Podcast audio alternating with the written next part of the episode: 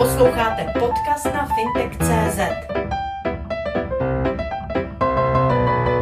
Představili jste nový produkt na financování fotovoltaických elektráren pro právnické subjekty. Jakým způsobem je tento produkt financován a zároveň bych se rád eh, zeptal na tu věc, jak je to s dotacemi, protože jsem vyrozuměl, že tam nelze použít dotaci a tedy ta otázka zní za prvé, jak je financován a za druhé, jestli by zájemce o toto řešení měl zvážit i možnost čerpat dotaci a vlastně jít mimo váš produkt. Velmi dobrá otázka, možná víc otázek v jedný, teda, ale jednoduše řečeno, kouzlo tohle projektu je v podstatě, že se stává jakýmsi EPC v oblasti fotovoltaiky. To znamená, jestliže vidíme dneska, že je reálná poptávka stovek zákazníků z oblasti veřejných budov, škol, nemocnic po EPC. To znamená, kdy oni si kompletní energetickou rekonstrukci, třeba dneska už je spojenou se stavební rekonstrukcí, zejména v situaci, kdy po covidu doslova vykrváceli v investičních prostředcích na jiné, na jiné potřeby, které logicky měli, tak vítají, že mají možnost EPC. To znamená, kdy ten projekt na počátku, na vstupu, není placen ze investičních nákladů, ale celá ta rekonstrukce, případně ty technologie se platí z té úspory.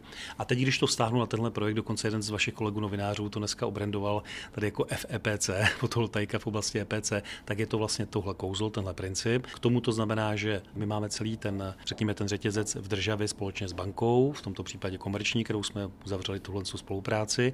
To znamená, my se držíme, staráme o to, aby celý ten hardware, celý jeho servis, celé ty záruky po dobu funkční životnosti toho projektu patřily nám a zákazník z něho čerpal levnější fotovoltaickou elektránu a ty věci potom případně další financoval právě z té úspory. Pokud je otázka k dotacím, tak v tuto chvíli tohle, jsou, tohle je bezdotační záležitost. Připomenu, že třeba největší střešní instalace v České republice, která je prototypem tohle z toho projektu fotovoltaiky jako služby, tak je bez Škoda Auto, která na střechách svých závodů montuje, nebo respektive my to děláme eh, pro, jako pro našeho strategického partnera, největší střešní solární instalace v České republice v cílovém 0 až 2,5 MW výkonu, což je obrovský výkon na střechu největší v Čechách a na Slovensku, pokud víme, tak to je právě tento model, kdy zákazník si předtím spočítal, jestli se mu vyplatí více dotační titul nebo tahle cesta.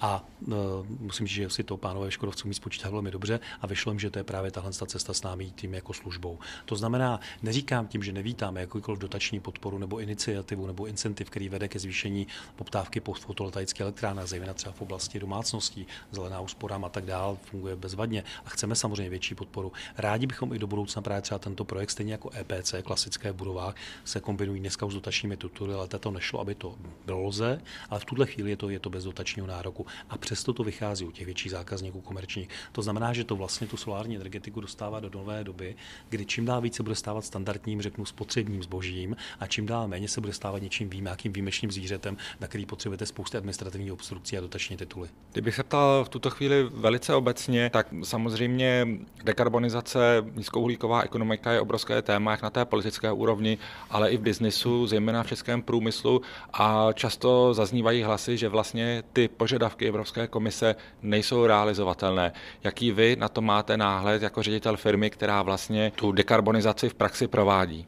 Velmi pragmatický. Přistupujeme k tomu s pokorou vůči jednotlivým typům zákazníků, protože on je opravdu velký rozdíl mezi významnou třeba veřejnou budovou nebo budovou nějakého retailového řetězce, která má rovnou střechu a všechny parametry k tomu, ale vlastně nepotřebuje pro svoji prvovýrobu třeba tak silně elektrickou energii nebo není podstavená na karbonové ekonomice, jako jsou třeba hutě.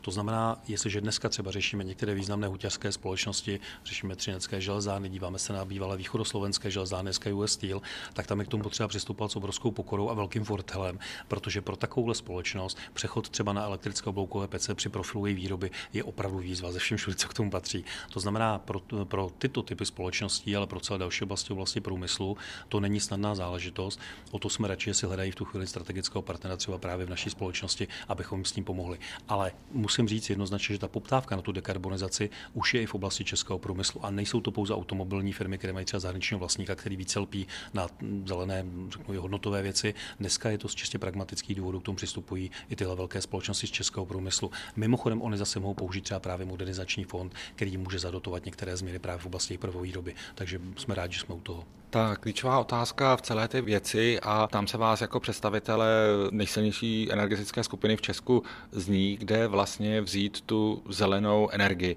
co se dotýká energetického mixu v České republice. Jaký vy máte na tuto věc názor a jaké by měly následovat kroky tak, aby Česká Česká republika vlastně splnila své závazky a splnila požadavky Evropské komise? Myslím si, že v tuhle chvíli už jsme na dobré cestě, protože to, co vidím já v reálné české ekonomice, teď se nebavím o žádné ideové nebo ideologické debatě, ale v reálné české ekonomice ta debata přestává být ve smyslu, jestli ano nebo ne, ale ano, ale za jakých parametrů, jak dlouho ta cesta bude trvat, jaké bude mít náklady. Teď myslím nejenom ty ekonomické, ale ty sociální.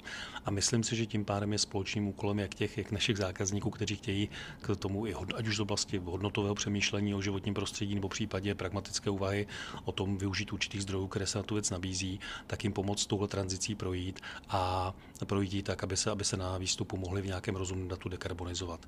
Samozřejmě, že celá ta debata je bohužel nepříliš šťastně, třeba řeknu z mého pohledu zastíněna debatou o elektromobilitě, která je jednou, protože připomenu, že dnešní Green Deal vznikal na základě tzv. zimního balíčku Evropské komise a ten říkal významně zvyšte úspory energetické. To je oblast, o které se málo bavíme, to je právě třeba to EPC, ale ta dává obrovský náboj pro možné úspory energie a tím pádem dekarbonizaci, protože nejlepší energie je samozřejmě ta nevyrobená ušetřená z tohoto pohledu, jak nákladově, tak pohledu emisí. No potom tam je zvýšení obnovitelných zdrojů, to je to oblast soláru, které se bavíme, protože v téhle zemi víme, že potenciál vody je v podstatě vyčerpán a větrné farmy eh, není asi něco, co by naši občané viděli rádi. Jak víme, to znamená ty solární elektrárny z tohohle pohledu čeká zjevně velký boom a v neposlední řadě to snížení emisí, ke kterému se musíme dostat nějakou rozumnou cestou, abychom splnili ty targety, které má Česká republika jako celek, což ale v úrovni reálné ekonomiky znamená sakra práce a začít, začít už teďka. Co je ale dobrá zpráva, říkám znovu, my už to necítíme na úrovni té reálné ekonomiky podnikatelských subjektů, měst obcí moc jako ideologickou debatu, my to cítíme jako čistě pragmaticky, hodnotově ekonomickou debatu s jasnými cíly, kdy se k tomu dostat. A myslím si, že potom, potom ten skutečný ten potenciál dá dohromady ten cíl, který má Česká republika. Znovu jenom připomenu, omlouvám se, to opakuji, ale v této zemi je 10 tisíc škol, jsou tady stovky nemocnic, tisíce radnic a veřejných budov.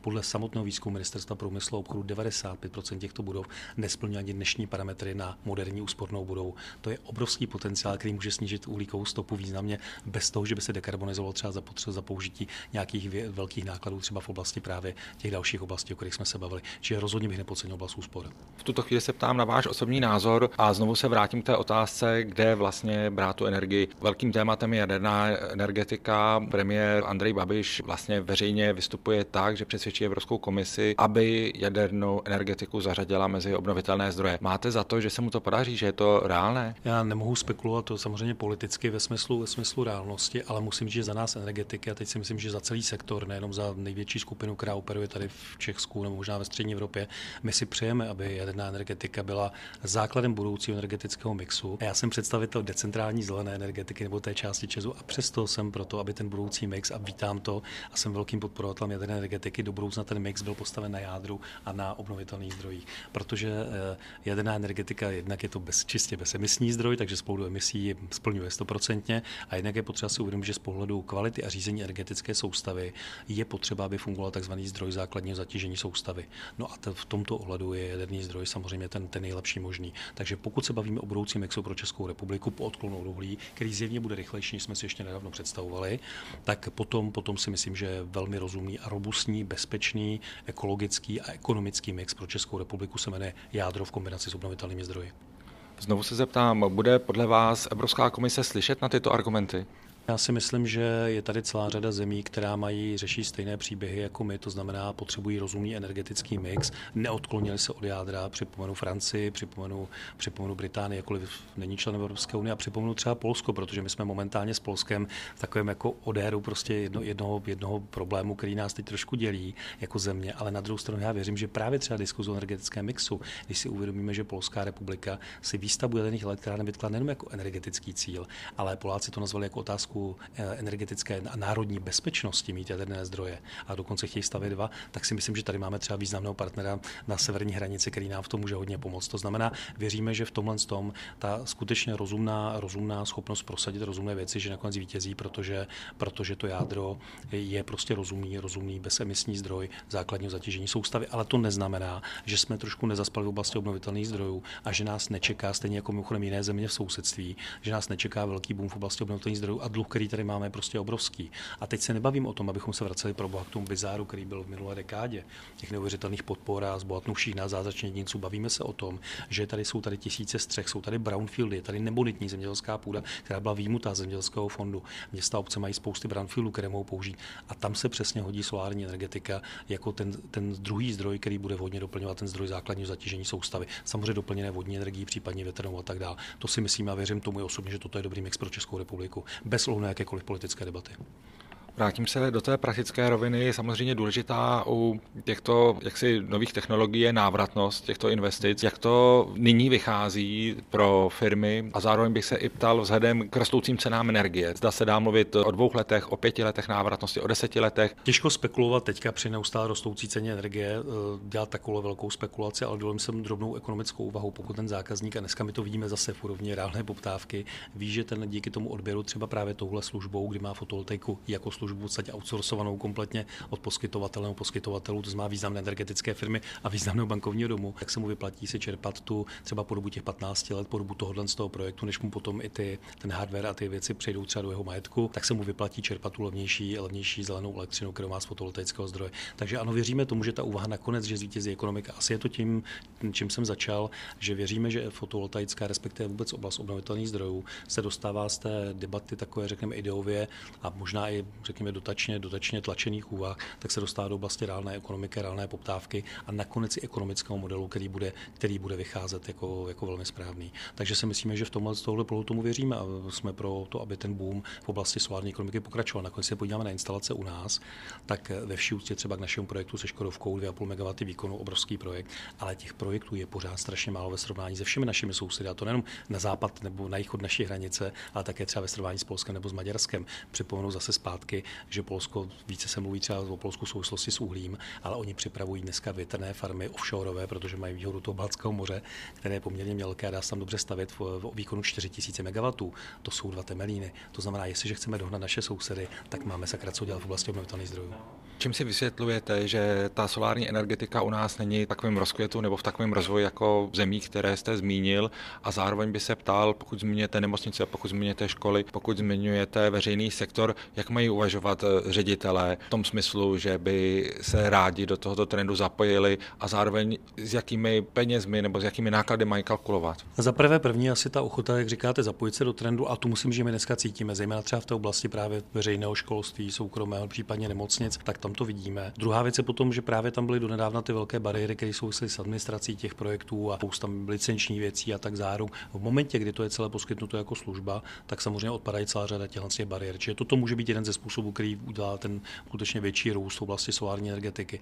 A potom v neposlední řadě si myslím, že opravdu my jsme byli ovlivněni hodně tím, prostě tím tou vošlivou image, kterou, měl, kterou měla tahle oblast té minulé dekády, ale ta je prostě pryč, ta je za námi a dneska je to normální, slušný evropský trend a navíc ekonomicky vyplatí. Takže pokud odhodíme tyhle psychologické bariéry, tak já věřím, že Česká republika zažije opravdu boom v oblasti obnovitelných zdrojů a to zejména solární energetiky. Zeptal bych se konkrétně na vaši společnost, jak si nyní stojí z hlediska své kondice, ať už finanční nebo personální a tak dál. A zároveň bych se ptal i na to, protože eh, vy nejste aktivní pouze v České republice, ale i v okolních zemích, takže jak vlastně vypadají vaše projekty v zahraničí a třeba i ve srovnání s Českou republikou? Musím říct, že my jako ČES kooperujeme i na Slovensku, kde máme společný podnik se slovenským SPP, s velkým, velkou energetickou společností. Musím říct, že situace těch zemí je trošku jiná v tom, že zatímco tady jsme třeba dál právě v oblasti kterých projektů z oblasti energetických úspor nebo oblasti obnovitelných zdrojů, tak Slovensko na jedné straně musím, že velmi aktivně slovenská státní administrativa přistupovala historicky právě třeba k oblasti úsporám ve veřejných budovách, podpořila třeba to, aby byly právě třeba ten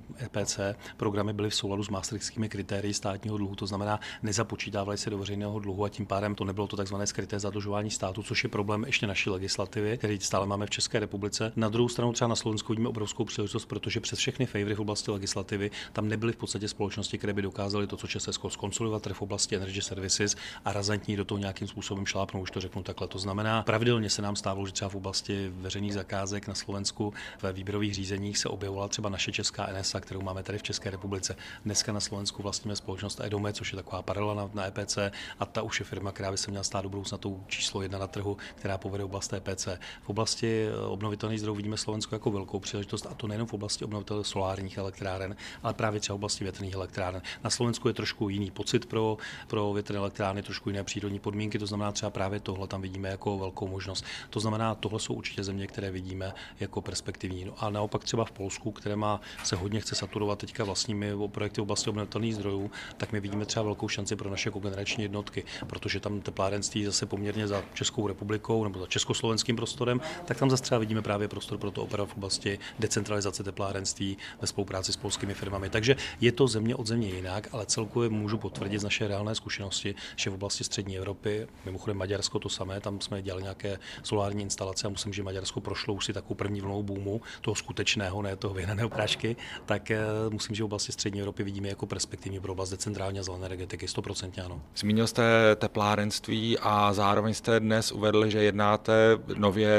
s Národní rozvojovou bankou o spolupráci. Jak by ta spolupráce měla vypadat? Co dojednáváte? V podstatě se bavíme o tom, že paralelně s komerční bankou, s kterou bychom rádi dělali, řeknu, jednodušší projekt s větší četností, tak Národní rozvojová banka má ambici mít určité subfondy nebo tranže, které se budou týkat zelené energetiky. A my se bavíme konkrétně o oblasti o zelení teplárenství, protože teplárenství stojí před obrovskou výzvou, jak se dekarbonizovat, což při tom, co se děje s cenou plynu, co se děje s cenou povolenky, je pro ně teda obrovská výzva. My sami vlastníme centrální, centrální zdroje teplárenství a také vlastníme spoustu kogeneračních jednotek ve výkonu téměř 120 MW. Tak tohle všechno chceme dát dohromady, abychom začali nějaký aktivní projekt na ozelení teplárenství v České republice, ať už našich vlastních zdrojů, případně na území města obcí s nimi spolupracujeme, to je příklad Havířova, s kterým teď nově děláme společný podnik na ozelení teplárenství a dalších věcí. A Národní rozvojová banka by v tom mohla poskytovat určitou úvěrovou linku, která by vlastně hrála roli komerční banky, teď myslím s malým K, ale třeba za výhodnější podmínek dané z definice jako modem operandy Národní rozvoje banky.